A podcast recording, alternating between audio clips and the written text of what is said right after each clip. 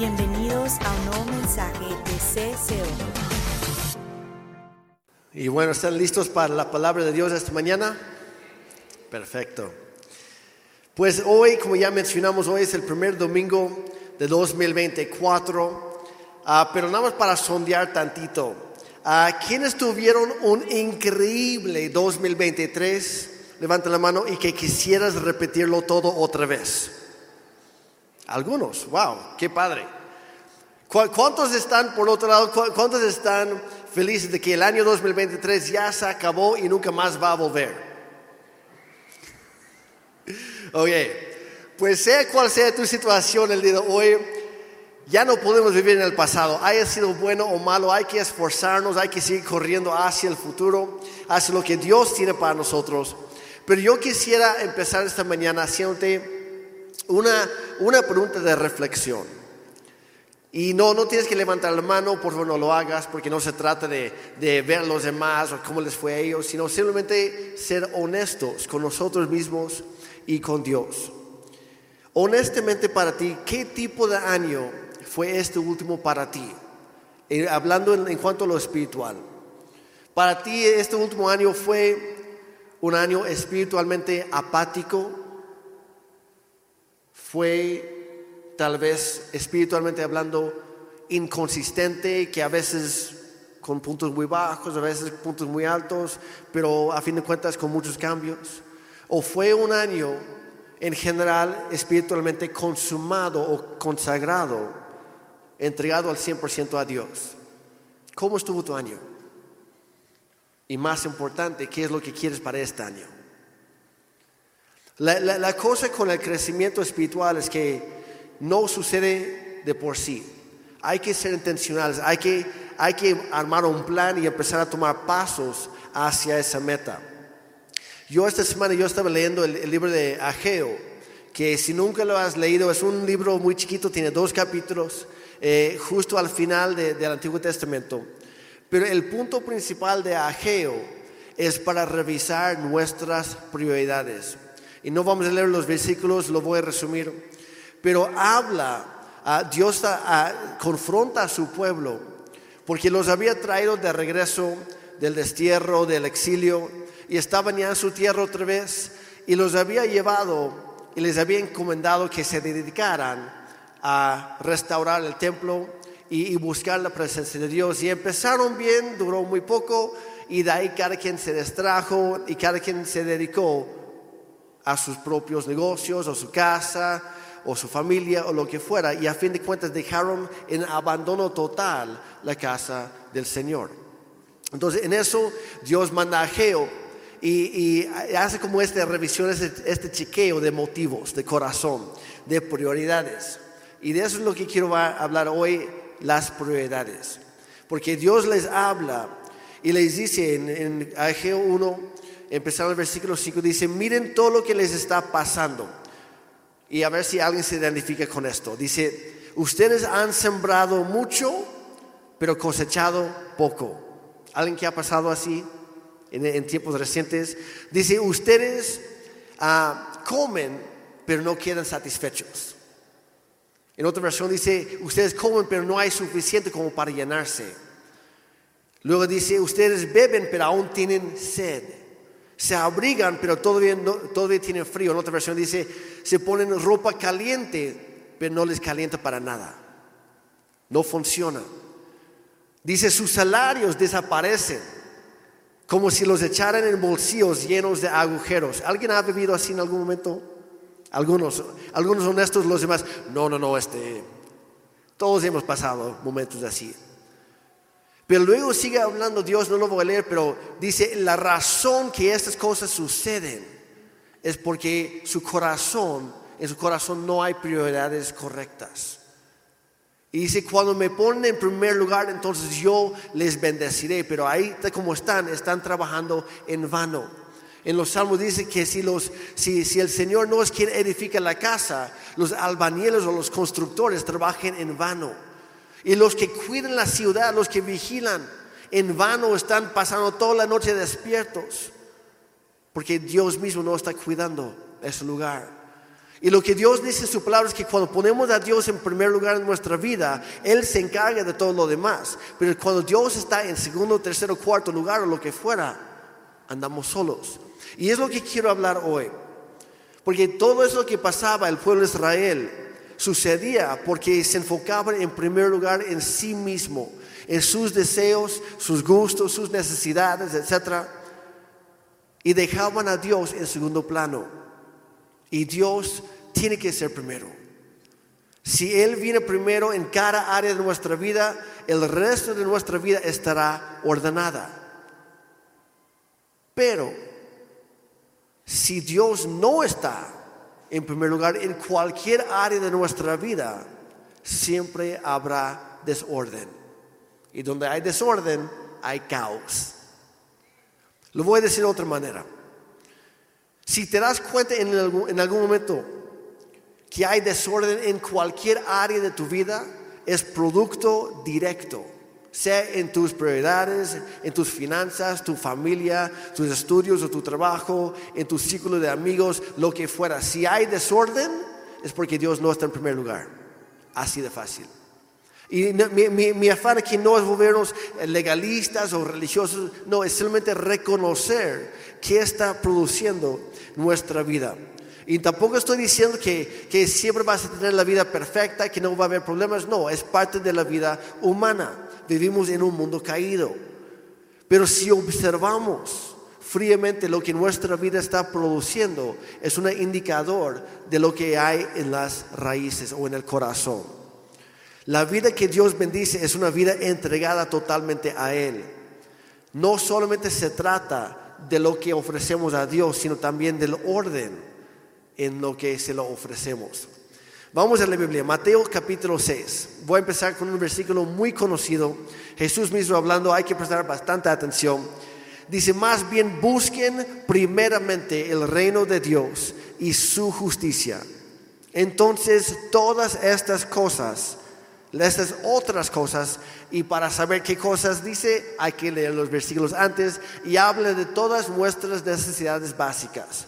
Dice, todas esas cosas les serán añadidas. Pero dice, busquen cuándo? Primeramente. En otra versión dice, lo más importante, digan conmigo lo más importante. Lo más importante es que primero busquen a Dios. Eh, eh, hay un autor muy, muy famoso que ya falleció. Eh, escribió un libro que terminó siendo el bestseller más vendido en el mundo después de la Biblia por un tiempo. Ah, de, los siete ah, atributos o características de la gente muy eficaz. Y Stephen Covey, él dijo lo siguiente, lo más importante es que lo más importante siempre sea lo más importante. Piénselo por un momento. Se, pareciera ser bastante superficial, pero es muy profundo. Lo más importante es que lo más importante siempre sea lo más importante, porque en el momento que lo más importante se vuelve secundario, entra el desorden, entra el caos y todo se echa a perder. ¿Por qué? Porque siempre harás tiempo para aquello que es más importante para ti. Es así de fácil. Siempre habrá tiempo de sobra para aquello que es importante para ti. ¿Cuántos alguna vez hemos usado la, excusa, y yo también soy culpable de esto, pero hemos usado la excusa por cualquier cosa, es que no tuve tiempo para hacer cualquier cosa? No sé, este, jóvenes, tu, tu mamá te dice, oye, quiero que estés, estés en casa con la, con la cena familiar a tal lugar, a tal hora. Y hijo de mamá, no pude llegar porque no tuve tiempo. Limpia tu cuarto, mamá, es que, perdón, no tuve. Haz tu tarea, no tuve. Ven a la iglesia, no, es que no tengo. Ah, ¿verdad? ¿Tuviste tu tiempo de oración esta mañana? No, es que no tuve. ¿Leíste tu Biblia esta semana? No, no tuve. Puedes poner lo que sea y a fin de cuentas sigue siendo una excusa. Y no es que no tuvimos tiempo, es que no tuvimos prioridades. Y por eso quiero hablar eh, de eso eh, este primer domingo del, año, porque si nuestras prioridades no están en orden, habrá desorden y habrá caos en nuestra vida durante todo el año. Pero si Dios está en primer lugar, todo lo demás va a estar mejor. Como digo, no, tu vida no va a ser perfecta, pero va a ser mejor. Porque Dios es quien va a estar llevando a, eh, llevándote de la mano. Él va a estar agarrando bien fuerte el timón de tu barco, de tu vida. Y si Él está al mando, todo va a estar mejor. Entonces, el día de hoy el tema es primero lo primero. Y te voy a dar cuatro pautas que tú puedes aplicar a tu vida para asegurarte que tu vida siempre esté en orden de acuerdo a la palabra de Dios. Primero lo primero. Y eso va a ser muy fácil. Lo primero del día. Todos tenemos las mismas 24 horas en cada día. Nadie tiene más y nadie tiene menos. Pero lo primero del día, ¿qué hay que hacer? Busca a Dios. Busca a Dios. ¿Por qué lo digo? Porque lo primero que haces en tu día muchas veces determina cómo pasas el resto del día.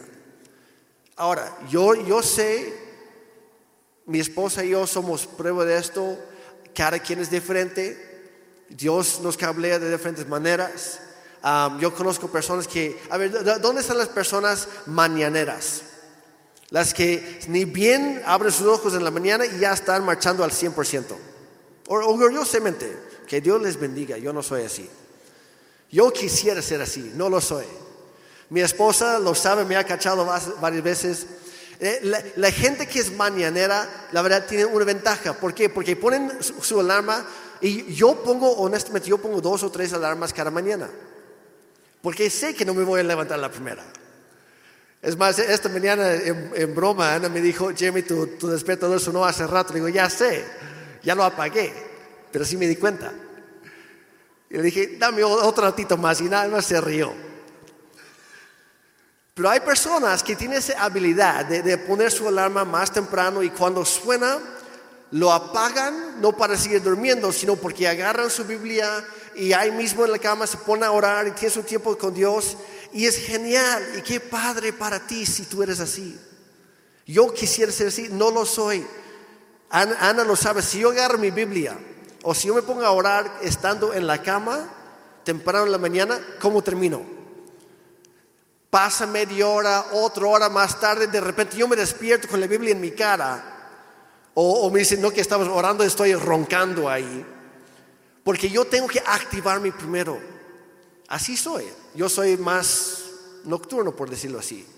Y por mucho tiempo yo tomaba mi tiempo con Dios en las noches. Y la verdad, y bueno, todavía, me, me gusta leer mi Biblia antes de, y orar antes de dormir. Es una buena disciplina. Pero he aprendido también a dedicar tiempo en la mañana. ¿Por qué? Porque establece el ritmo para el resto del día. Entonces yo tengo que despertarme bien. ¿Qué es lo que hago yo? Ahora, si, si tú luchas con esto, pues aquí van unos tips. Yo me levanto, me meto en la regadera. ¿Por qué? Porque el agua me despierta. Y estando en la regadera, pues ahí empiezo a hablar, con Dios, que es la oración. Y saliendo busco un lugar solitario para leer mi Biblia tranquilamente, sin distracciones, y a darle. Pero hay que, hay que hacerlo de manera coherente, de una manera intencional. Yo, yo hace unos años estuve eh, en una iglesia en, en los Estados Unidos, en Alabama, eh, la iglesia de los Highlands, que es una iglesia muy grande y que ha bendecido muchísimo a todas las iglesias del mundo con su material que ofrecen gratuitamente. Y el pastor Chris Hodges nos, nos decía en ese momento, decía lo que hacía, él dice, yo me levanto, dice lo mismo, si me quedo en cama, me quedo dormido. Pero me levanto, me preparo un buen café, un, café bien fuerte, bajo a la sala en la madrugada con una vela antes que se levante mi familia, mis hijos, y ahí tengo mi tiempo con Dios. Y yo pensé, si yo pongo una vela, me, quedo dormido otra vez. Funciona para Él. Y, lo comento porque va a haber diferente ritmo para cada quien, pero yo te animo, busca a Dios de la manera que tú puedas, que tú tengas que hacerlo. Sé intencional. Que lo primero del día sea solamente para Dios. Dice Salmo 30, 63, versículo 1.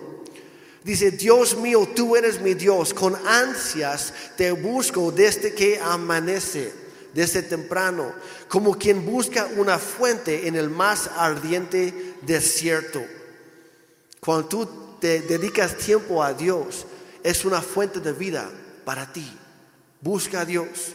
Y cuando estudiamos los cuatro evangelios, vemos cierto patrón, un hábito muy, muy constante en la vida de Jesucristo que se repetía. Y encontramos un ejemplo en Marcos 1:35. Dice, levantándose muy de mañana, cuando todavía estaba oscuro, Jesús salió y fue a un lugar solitario y ahí oraba, hablaba con Dios Padre.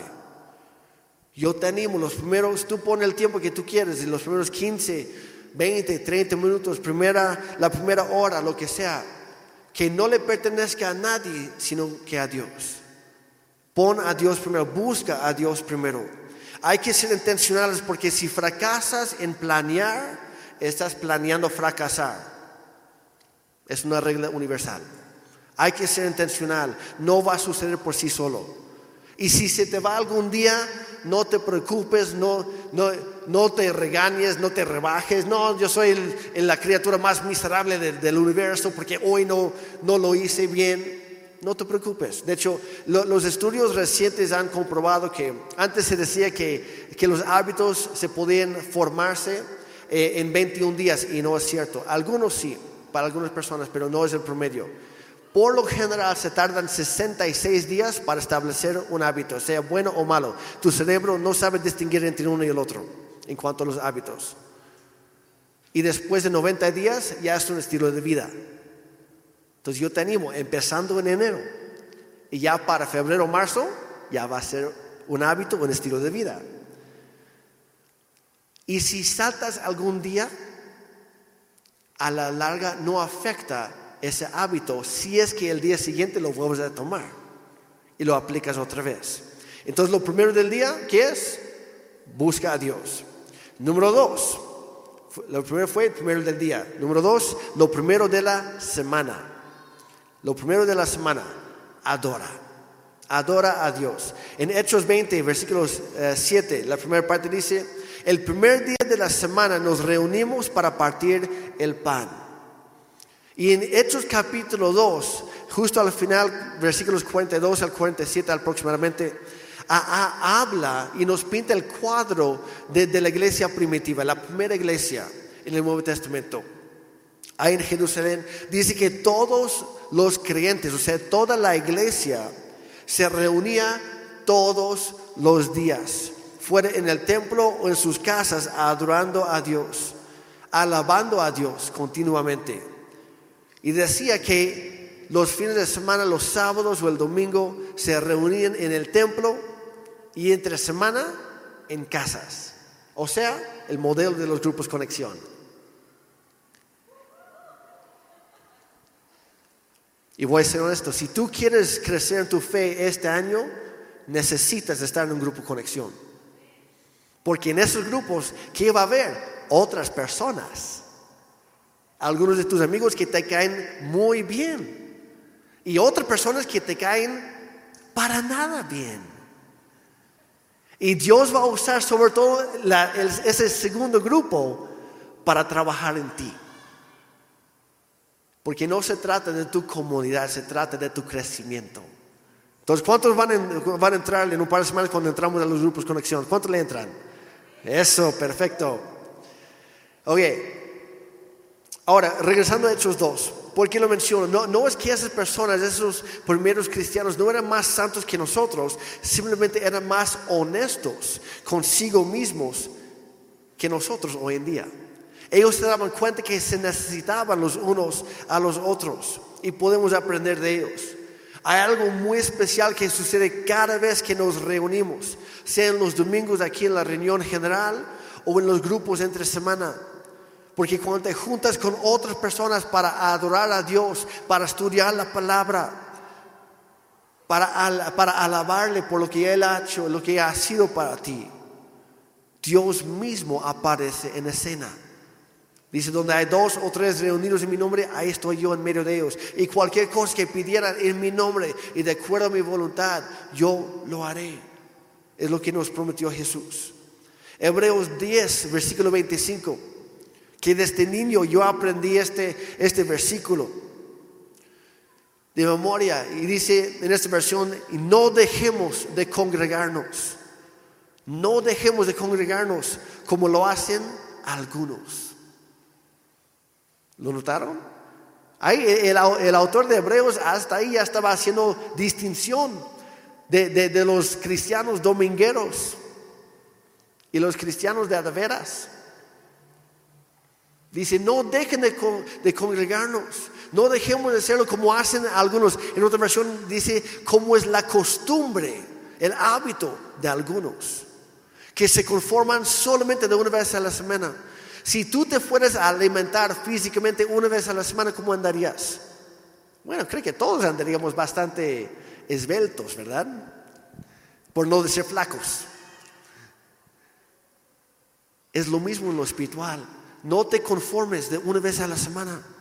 Todos los días busca conectarte con Dios y eso involucra el conectarte con el pueblo de Dios. Yo sé que a veces surgen cosas inesperadas, sé que algunas personas todavía andan de, viaje, de vacaciones y qué bueno, pero tenemos que ser intencionales. Yo te, yo te animo y estoy hablando a los que están en línea en este momento, pero también aquí en persona, porque a lo mejor hay algunas personas que vienen, no, pues yo voy porque es el primer domingo del mes y tu plan es no regresar hasta Navidad o algo así. Pero yo te animo, si vives aquí en, Oaxaca, haz el esfuerzo de congregarte en persona regularmente, de manera constante. Y así tu crecimiento va a ser constante. Y cuando no estás en la ciudad, para eso está la reunión en línea. Y la reunión en línea es mejor que nada, pero no es lo mejor. Yo me acuerdo al finales de la pandemia, un chavo nos escribió en, redes que quería el link para el, grupo de hombres los martes. ¿Dónde están los hombres? Algún día, Señor, algún día. Entonces este chavo eh, era de Colombia y estaba viendo las reuniones generales los domingos con nosotros y, vio los grupos conexión y nos escribió, pásame el link por favor. Este, y ya entonces empezamos a platicar con él. Dije, eres bienvenido las veces que quieras, los martes con nosotros, los domingos, pero yo te animo con mucho cariño, búscate una iglesia local. Me dijo, no, es que yo estaba en una, luego fui a otra y ya, ya me cayeron mal todos. Le digo, si mantienes esa actitud, nunca vas a crecer. Busca una iglesia local. Por mientras estamos nosotros para servirte y cuando tú quieras. Pero necesitas estar bien conectado con una iglesia local. Así es el modelo que Dios nos enseña. Y así es para cada uno de nosotros. En nuestra familia nunca nos hacemos la pregunta seriamente, ¿debemos ir a la reunión hoy? Sí, bromeando sí lo hacemos a veces Ana me dice, Jeremy, la verdad, hoy tengo ganas de quedarme en casa y ver la reunión en línea. Y le digo, ¿y quién va a dirigir la, alabanza entonces? Y a veces yo me volteo, amor, tú ve, tú predica por mí hoy, hoy me quedo en casa. Y me dice, no, tú, tú, tú vas porque tú eres el pastor. Y ni modo, nos toca, pero y nos bromeamos así, pero nunca es algo serio, porque hemos aprendido este versículo. No dejen de congregarse como, algunos hacen. No dejen, no, no, es opcional para nosotros. Nunca nos preguntamos tampoco, oigan, ¿quieren comer hoy? Oh, pues ahí dejamos los alimentos para otro día. No. Que nuestra prioridad en, en el alimento espiritual sea el mismo que para el alimento físico. ¿Están de acuerdo? Hay que ser intencionales. Nunca te pierdas de una oportunidad de estar en la presencia de Dios, de escuchar su palabra, de convivir con su pueblo, de alabarle por su bondad. Eh, honestamente, este viernes pasado tuvimos la noche de, alabanza y oración y fue un tiempo precioso, hermoso, increíble. ¿Sí o no, Ana? Estuvo, cayó la presencia de Dios y estuvo increíble. Pero para los que no vinieron, lo siento, se lo perdieron. Y no, no es regaño, lo que estoy tratando de hacer es animarte a que no te pierdas de la siguiente. Cada vez que hay algo, involúcrate, aprovecha cada oportunidad. Entonces, lo primero del, del día, busca a Dios. Lo primero de la semana, adórale. Número tres, lo primero del mes. Es el diezmo. Dar lo que ya le pertenece a Dios. No es nuestro, es suyo. Hay que devolvérselo. Dice en Levítico 27, 30, la décima parte de los productos de la tierra, ya sea grano de los campos o fruto de los árboles, todo le pertenece al Señor y debe ser apartada, porque es santa para el Señor. Apártalo. Y ya que lo hayas apartado, dáselo a Dios. Y voy a ser muy honesto, no, no, no, no me voy a enfocar tanto en los diezmos hoy, pero hay algunos que me dicen, no, es que la verdad, ese, ese pastor güerito, ese tal Jeremy no me cae bien y yo prefiero dar mi diezmo en otro lugar. Adelante, porque el diezmo no es para mí como pastor, el diezmo es de Dios. Es decir, es sencillo, si tú quieres dar tu diezmo en otra iglesia, das, dalo ahí, dáselo a Dios. Es un compromiso no conmigo, sino con Él. Pero dalo. El problema es que muchos dicen, no, no lo quiero dar aquí porque no lo quieren dar en ningún lugar. Y es un asunto del corazón. Y aparte, mira, si yo te caigo requete mal, perdóname. Pero acércate para que yo pueda saber y, y te doy el abrazo fraternal y lo que sea. Y que yo busco la reconciliación. Si te ofendí, perdóname, por favor.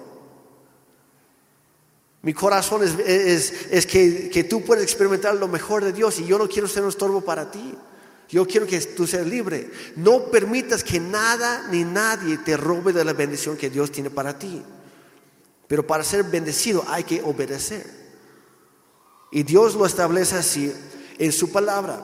Y a veces es necesario reacomodar nuestras prioridades en la vida el diezmo nos recuerda constantemente de en quién estamos confiando, es así de sencillo, en nosotros mismos o en Dios. Y si tú estás confiando en Dios, no te va a costar darle a Dios lo que es suyo, es más, vas a darle extra, incluso ofrendas y lo demás. Pero si estás confiando en ti mismo, es por eso que te cuesta tanto.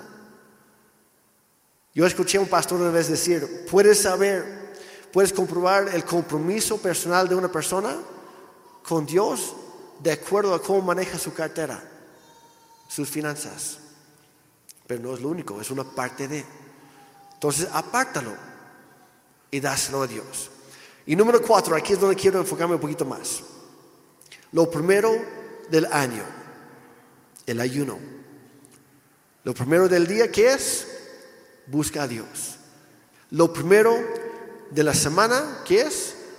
Adórale en la reunión, en familia con el pueblo de Dios. Número tres, lo primero del mes es el diezmo. Es la décima parte de todo tu aumento. Todo lo que Dios te da. Número cuatro, lo primero del año es que ayunes. Yo sé que el ayuno no es un tema muy no es el favorito de muchas personas, tal vez porque no lo han entendido muy bien. Lo voy a leer aquí, Gálatas 5, 16 y 17. Pablo escribiendo nuevamente dice, por eso les digo, dejen que el Espíritu Santo los guíe en la vida. Entonces no se dejarán llevar por los impulsos de la naturaleza pecaminosa. La naturaleza pecaminosa desea hacer el mal, que es precisamente lo contrario de lo que quiere el Espíritu. Y el Espíritu nos da deseos que se oponen a lo que desea la naturaleza pecaminosa. En otra versión dice lo que quiere la carne. Estas dos fuerzas luchan constantemente entre sí. Aunque no te hayas dado cuenta, hay una lucha dentro de ti entre tu espíritu y tu carne o tu naturaleza pecaminosa. Lo que Dios quiere para ti y lo que tú mismo quieres para ti. Y dice que estas dos fuerzas luchan constantemente entre sí. Y es tu decisión y es mi decisión quién va a ganar esa lucha todos los días. Porque es muy fácil decir, no, pues yo soy cristiano. Pero ¿qué significa? Es que te has comprometido con Dios y has entregado tu vida a Él para, vivir, para vivirla a su manera, no a la nuestra. Y eso es todos los días. Señor, gracias por este día que me has dado otro, otro día de vida. Gracias por el mismo aliento, el mismo oxígeno que respiro, este aire. Gracias, Señor. Gracias por una nueva oportunidad para conocerte mejor. amarte de manera más profunda, servirte de todo, de todo corazón y hacer cumplir tu voluntad en mi vida. Y Dios, hoy lo que tú quieres, eso quiero hacer yo. Así empiezo yo mis días, por lo general. Y le digo, Dios, lo que tú quieres que yo haga, muéstramelo. Y de ahí voy a la palabra. Estudio mi Biblia. Y si así lo haces, Dios te va a hablar y te va a mostrar qué hacer. Pero en cuanto al ayuno, al negar los deseos de tu propio cuerpo, de tu carne, y al mismo tiempo dedicarle más tiempo a Dios, cultivando tu relación con Él, así fortaleces tu espíritu. Así gana la batalla el espíritu sobre la carne.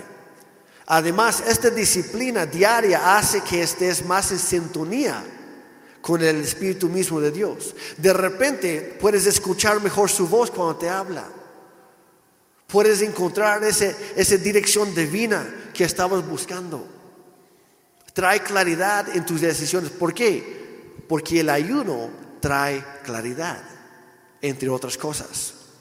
El ayuno bíblicamente rompe ataduras, rompe maldiciones, trae sanidad, trae claridad, trae dirección divina, trae perdón. El ayuno fortalece el espíritu y debilita la naturaleza pecaminosa. ¿Cuántos alguna vez hemos pasado días semanas, meses o años luchando con la misma cosa. Siendo no, no digas de qué se trata, pero siendo sinceros. Yo sí.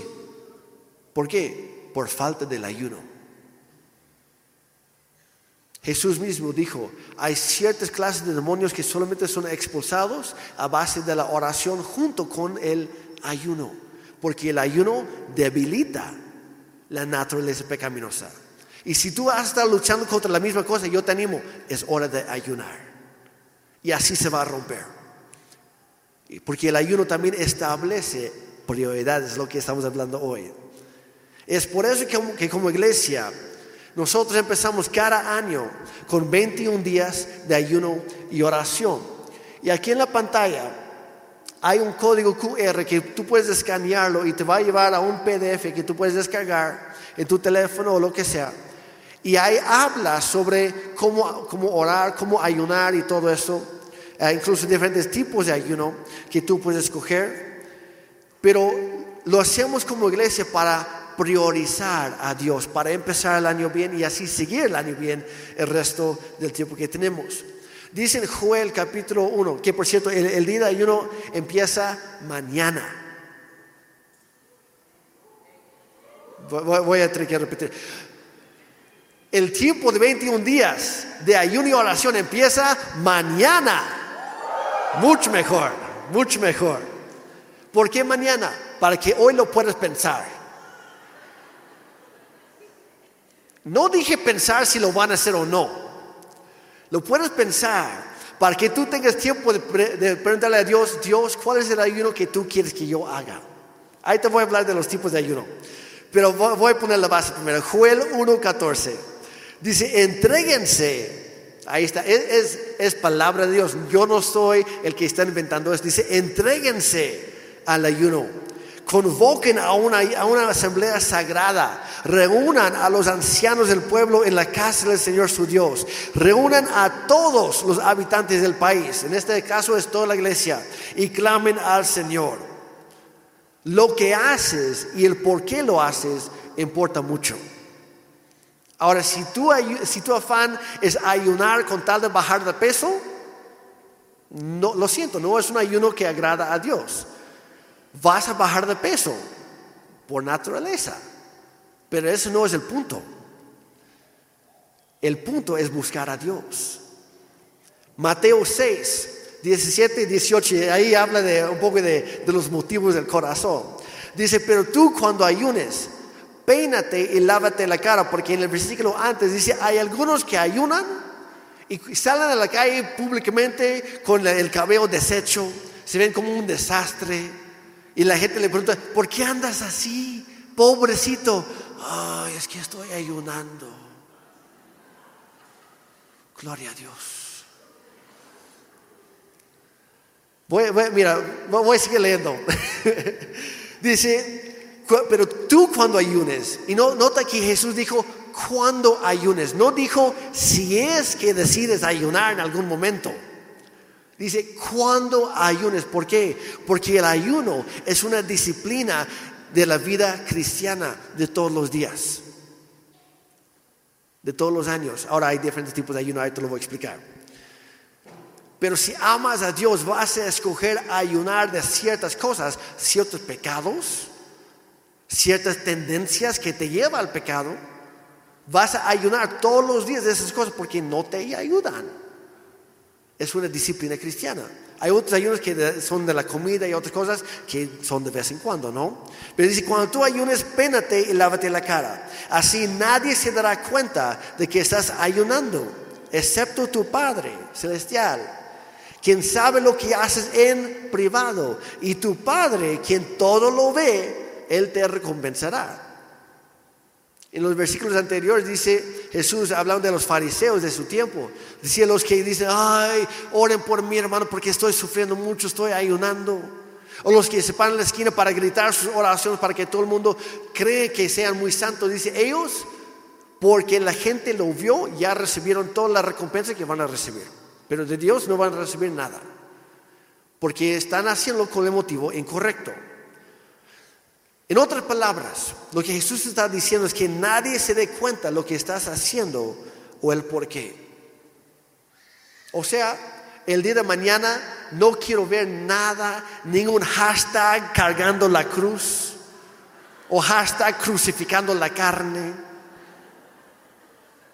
o los influencers por ahí. No quiero ver. Yo estoy empezando este ayuno. Ponle like si me vas a acompañar. Ya ahí mismo recibiste toda la recompensa que vas a recibir jamás. Y Dios no va a hacer nada en tu vida porque ve el corazón.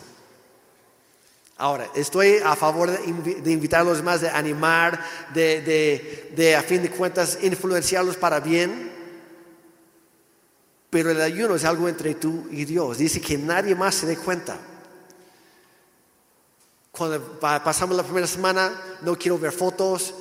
Terminando siete días, vamos por otros 14. Oren por mí, hermanos. No, no sé si voy a aguantarlo todo. Es algo entre tú y Dios. Ahora, ¿qué es ayunar? Muy sencillamente, ayunar es intencionalmente dejar algo en lo físico con tal de recibir algo mejor en lo espiritual. Así es, así de fácil.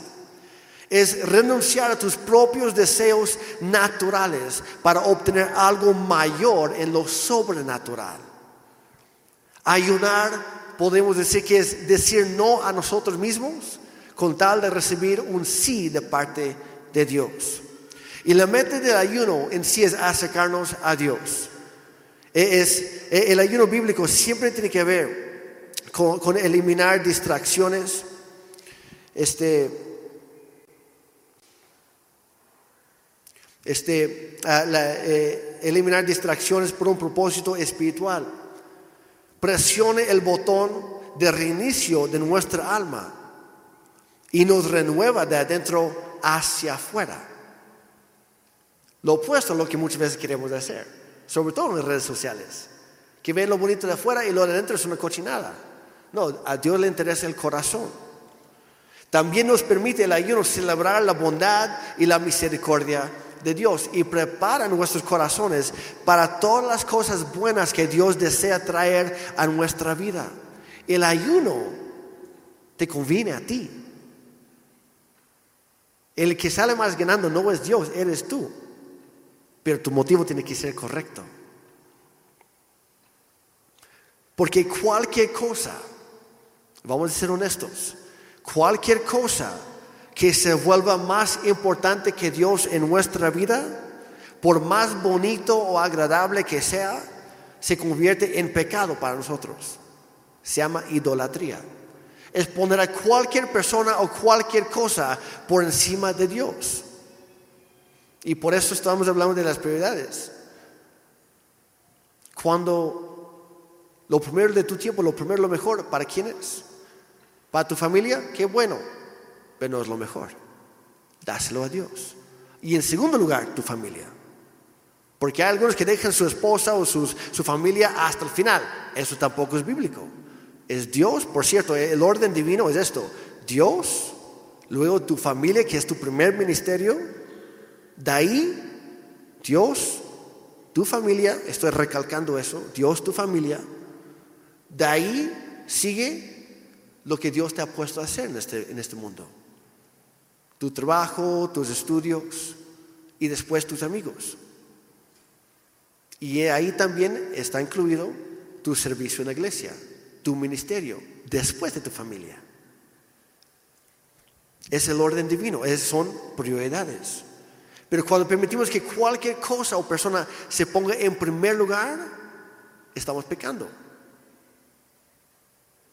Porque Dios forzosamente tiene que ser primero en nuestra vida.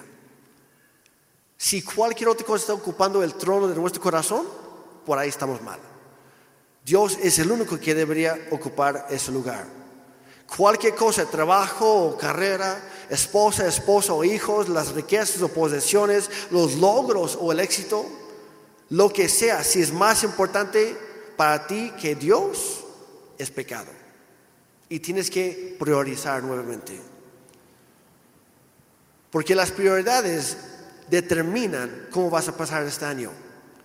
Este podría ser el mejor año de toda tu vida. Hasta ahorita. Es tu decisión. ¿Vas a priorizar o vas a seguir como estás? Y todos podemos hacer ajustes, porque nadie tiene la vida totalmente resuelta o perfecta. Todos podemos hacer algún ajuste. Todos podemos decidir crecer un poquito más. Pero tu mejor año hasta ahorita no tiene nada que ver con las circunstancias, tiene todo que ver con tus decisiones. Entonces yo te animo, hoy que es el primer domingo, toma la decisión de ayunar, de poner a Dios en primer lugar. Primero del día, busca a Dios. Primero de, de la semana, de ser constante, regularmente asistiendo, y no solamente asistiendo, sino siendo parte de la iglesia local. Lo primero del mes, apartando y dando tu, diezmo. Ahora, quiero aclarar algo. Mi, suegra ha ocupado el, ejemplo que hay personas que dicen, no, pues yo, yo aprovecho la, la, reunión aquí que me gusta, pero doy mi diezmo en otro lugar. Y mi suegra ha, dicho en diferentes momentos, dice, es como ir a un restaurante muy fino, disfrutar de la comida ahí y luego pasar la calle al kiosco o al carrito donde sale más barato y dar tu, el pago de tus alimentos ahí, pues no te va a ir muy bien. Pero yo digo lo que digo para que escuche mi corazón. Yo no ando revisando quién da, quién no da. Sí, obviamente llevamos los registros. Pero yo no lo ocupo para, para ir detrás de las personas. No, es que tú faltaste esto, lo otro. Eso sí. Y Monden que está aquí enfrente conmigo, él lo sabe. Cuando salimos de las misiones, yo, cualquier persona que vaya conmigo, yo le pregunto, ¿estás dando tus diezmos? Porque si no, delante de Dios eres un ladrón y yo no quiero un ladrón en mi vehículo, porque la maldición de Dios puede caer sobre ambos. Entonces mejor bájate y yo sigo solito. Y la vez pasada, o oh no, venimos en la noche ahí por mi abuela, le digo, oye, Monden, quiere, quiere preguntarte algo. no, sí lo estoy dando, no te preocupes, Jeremy. Ah, bueno, entonces no te voy a bajar aquí en este lugar muy peligroso. quiero lo mejor para ti y es lo que quiero que escuches mi corazón. Digo todo lo digo no, no, no por ser legalista, no por oprimir o, o, poner una carga pesada sobre ti, no, es para que tú seas libre.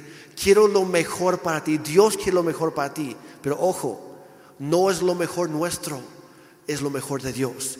Y su mejor es mucho mejor que nuestro mejor. Hay que confiar en Él, porque Él sabe lo que está haciendo. Y regresando al tema de las prioridades, para mí el, vivir espiritualmente apático no es opción. Yo sé que todos tenemos puntos altos y bajos, pero no me voy a quedar ahí. El ser inconsistente no es opción para mí. Nuevamente, todos tenemos nuestros momentos, pero como dijo el apóstol Pablo, dice, cada vez que me caigo me vuelvo a levantar y prosigo hacia la meta en Cristo Jesús. Todavía no estoy perfecto, todavía no llego a esa meta, pero voy a avanzar todos los días de manera intencional hasta llegar ahí. Y el punto de todo esto es que si quieres volver a tener lo que alguna vez tuviste. A lo mejor estás pensando, no, pues hace 15 años, la verdad, cuando era joven, Jeremy, este, yo, yo, tenía, yo tuve un encuentro con Dios y cambió mi vida, pero después me casé, o fui a la universidad, o me junté con otros amigos, me alejé un poquito, y pues ya, ya estoy aquí otra vez, pero no es lo mismo. Si quieres volver a tener lo que alguna vez tuviste, tienes que hacer lo que alguna vez hiciste. Así como buscaste a, Dios de todo corazón, es lo que tienes que hacer. Así como, como Él era lo más importante para ti en ese momento, es lo que tienes que hacer. Pero también, si quieres tener lo que nunca has tenido, tienes que hacer lo que nunca has hecho. Y hay personas aquí que, como digo, han luchado con lo mismo tras año, año tras año tras año, y nunca te has animado a ayunar. Yo te animo que este sea el momento para empezar. Este año para cambiar. Mañana mismo empezamos.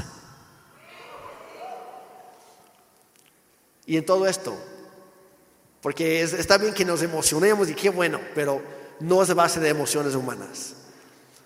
Pregunta a Dios, Mira, yo, de, tarea ahí les dejo Isaías capítulo 58, no lo vamos a leer, pero anota la referencia, Isaías 58, y habla de dos tipos de ayuno. El ayuno que llama la atención y nos llena de orgullo espiritual y no nos sirve en lo más, lo más mínimo. Y por otro lado, eh, define lo que es el ayuno que sí agrada a Dios. Hay que hacer eso.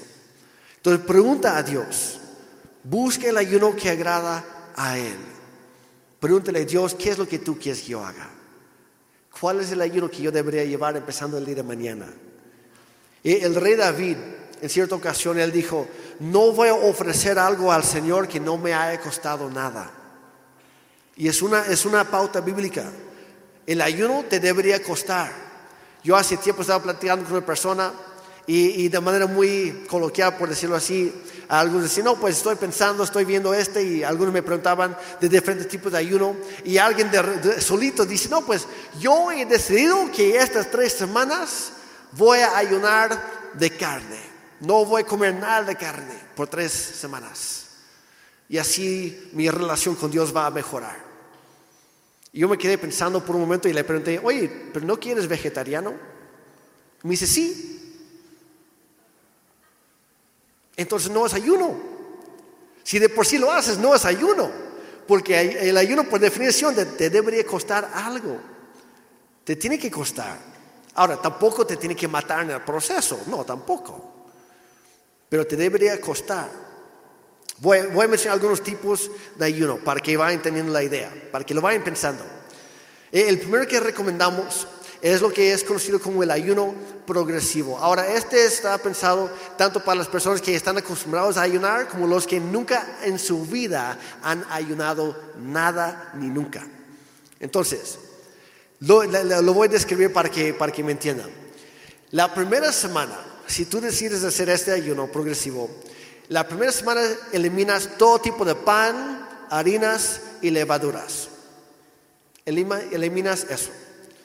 La segunda semana, sigues en eso, pero también a partir de la segunda semana eliminas los azúcares, endulcorantes. Aquí está en la pantalla para que, para que lo tengan. Entonces, nada de pan, nada de azúcar o dulce, o más bien el dulce agregado. Entonces, fruta está bien, puedes comer toda la fruta que tú quieras, es algo natural, pero no vayas a echar algo extra a lo que viene ahí. Pues no, no, pues yo estoy comiendo, mi, mi manzana está cubierta de chamoy y de, de, todo lo demás, pues no.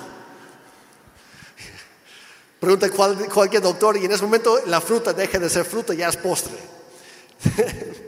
Entonces la primera semana nada de pan, la, eh, la, segunda nada de pan, nada de azúcar o dulce agregado. Y la tercera semana es nada de pan, nada de azúcar agregado y nada de lácteos. Y al final de las tres semanas terminas haciendo ayuno casi o muy parecido al ayuno de Daniel en la Biblia.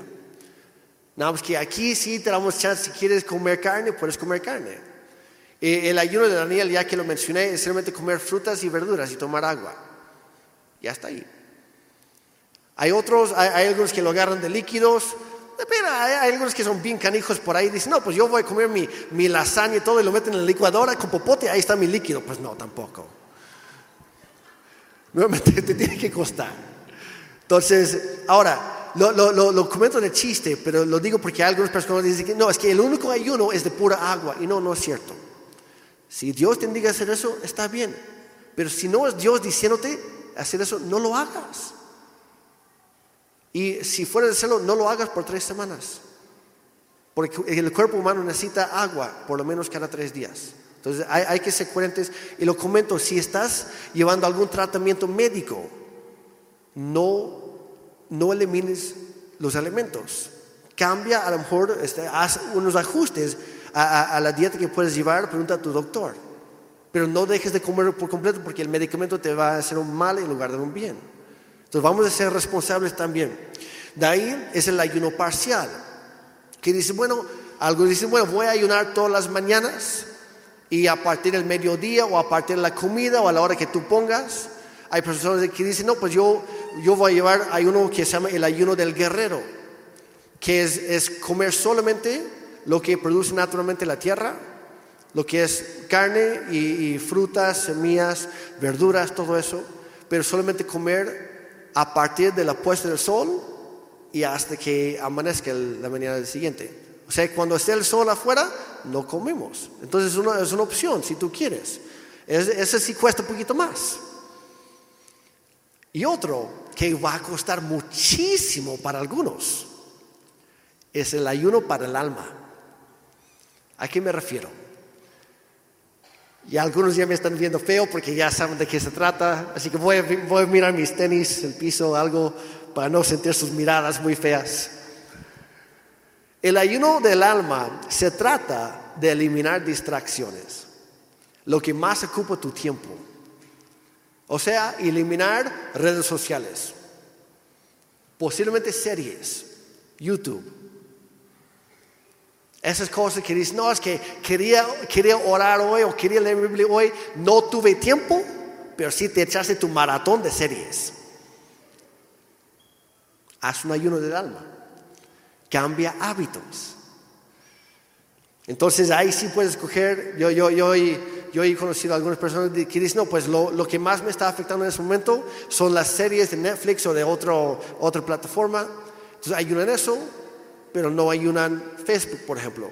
¿Por qué? Porque todos los días en Facebook ven el devocional que subimos como iglesia, entonces eso se mantiene.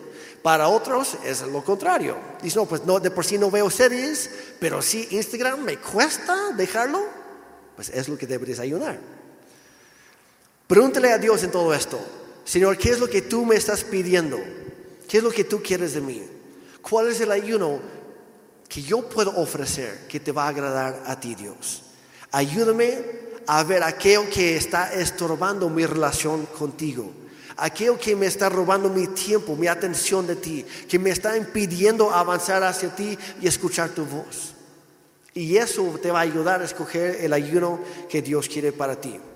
Y es una decisión, ¿vas a alimentar tu cuerpo o vas a alimentar tu espíritu? Regresando a Gálatas, ¿es uno o el otro? ¿Estás dispuesto a dejar aquello que agrada tu carne con tal de invertir en aquello que edifica tu espíritu? ¿Estás dispuesto o no?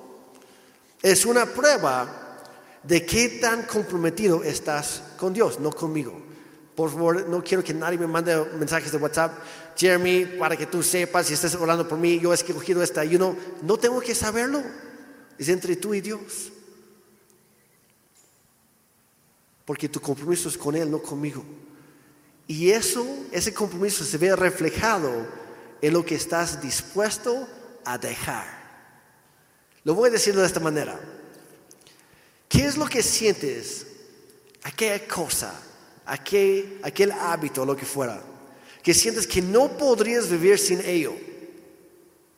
Eso es lo que deberías ayunar. ¿Qué es lo que más te roba tu tiempo para buscar a Dios. Eso es lo que deberías ayunar. El ayuno del alma. ¿Qué te impide avanzar con lo que Dios quiere para ti? Eso es lo que deberías ayunar. Y eso te va a traer libertad. Porque el ayuno hace todas esas cosas. Y en el app de la Biblia, en YouVersion, si aún no lo has hecho, puedes buscar a Conveniencia Cristiana. Por eso las chicas de hace rato pasaron ese video. Y puedes, eh, puedes establecer mi iglesia uh, como Conveniencia Cristiana, CCO. Y cuando lo haces, te vas a dar cuenta que a partir de hoy hemos subido recomendaciones tenemos un plan destacado y como iglesia, los que quieran, puedes hacerlo, podemos hacerlo juntos y ahí mismo cada día puedes anotar algo y con tus amigos ahí en, el app, los demás pueden leer lo que tú estás uh, recibiendo de Dios y viceversa. Y es una manera de animarnos mutuamente. Pero yo te animo. Hay, hay, algunas, si pueden ah, regresar al otro, por favor. Ahí está para, para buscar mi iglesia. Ah, de los tipos de devocionales. Son tres, de hecho, que estamos recomendando, pero solamente uno aparece en el app. Este, son tres. El primero que ya apareció ahí es el ayuno de 21 días. Es muy, muy bueno ese devocional. Hay otro que se llama uh, está 21 días en la palabra de Dios. Y básicamente vas a leer algunas de las cartas del apóstol Pablo. y otra, la del medio, es, son 21 días de oración. Y son versículos acerca de cómo orar. Entonces yo, yo te animo, agarra uno o los tres o los que tú quieras. Hay otros también por ahí. Pero yo te animo, toma el tiempo para buscar a Dios, para poner a Dios en primer lugar. Y cuando lo haces, el resto de tu vida también se va a ordenar. Amén. Ok. Pues si quiere pasar este, el equipo de alabanza y vamos a ir terminando a nuestro tiempo juntos el día de hoy. No sé si mi bella, guapa, hermosísima esposa quiere mencionar algo. Le doy unos 10 segundos para pensarlo. Pero el crecimiento siempre sucede de manera intencional. Toma una decisión. Yo te animo hoy en la tarde. Toma ese, toma ese tiempo, ten esa conversación con Dios. Dios, ¿qué es lo que tú quieres de mí? O yo estar luchando con esto, Señor, muéstrame cómo puedo ser libre. Y a lo mejor sin darme cuenta, yo, yo algo que he estado escuchando, algo que he estado viendo, ciertas amistades que mantengo, me están manteniendo en medio de esa lucha en lugar de permitirme ser libre. Que no lo mencioné hace rato, pero para algunos, el ayuno que Dios quiere que, que hagas se trata de ciertas amistades, porque no te están ayudando. Y por eso digo que va a ser diferente para cada quien, pero yo te animo Ten esa conversación con Dios, que el Espíritu Santo te guíe en lo que tú vas a hacer.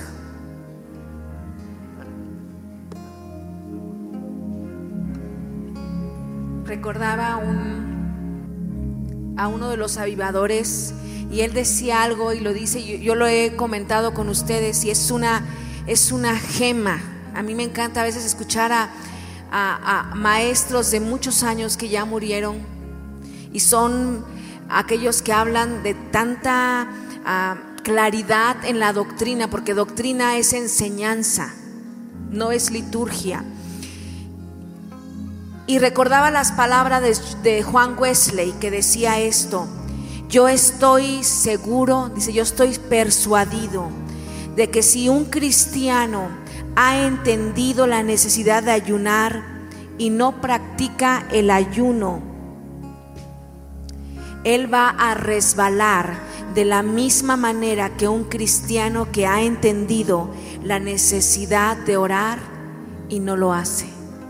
Entonces los animamos, yo, yo estoy completamente segura de que Dios va a obrar en tu vida de una forma sobrenatural cuando tú empiezas a ayunar y lo vas a ver. Y yo sé que terminando estos 21 días de ayuno, vamos a conocer testimonios de lo que Dios ha hecho.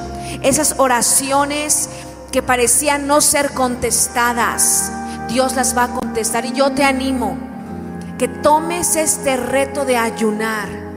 Como decía, si tú quieres ver algo diferente, haz algo que nunca has hecho. Entonces te animamos, toma el tiempo como decía Jeremy, y es un ayuno para aquellas personas que están en algún tratamiento médico. El ayuno progresivo es algo tan, tan ah, bueno Y te das cuenta que no solamente somos adictos, ¿verdad?, a las redes sociales. Yo no sé cuántos son adictos a las redes sociales y dices, es que yo no soy adicto, pero ni bien eh, te levantas, agarras tu teléfono e inmediatamente te vas a Instagram, te vas a, no sé.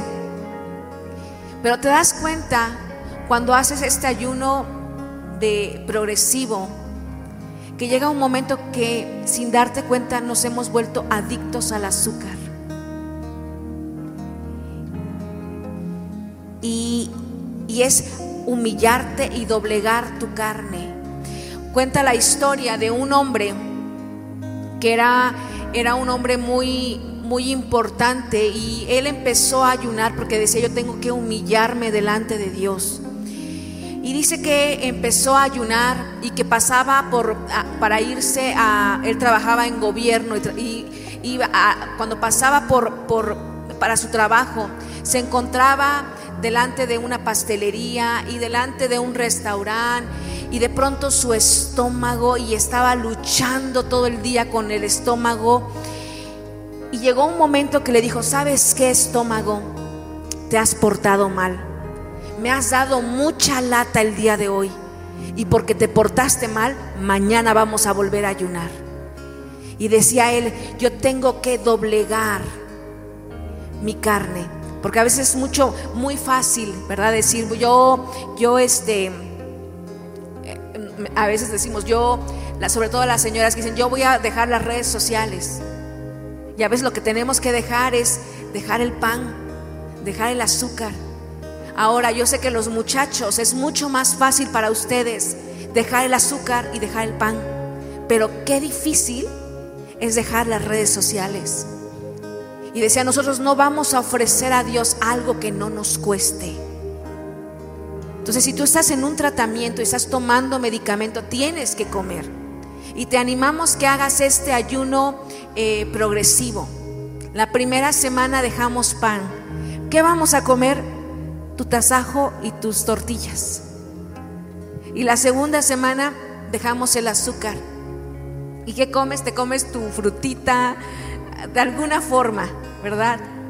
Y ya la tercera semana te vas, si te vas al restaurante, pides tus chilaquiles veganos, ¿verdad? Sin lácteos. Y dices, no quiero ni que le ponga ni quesito, ni, eh, ni cremita.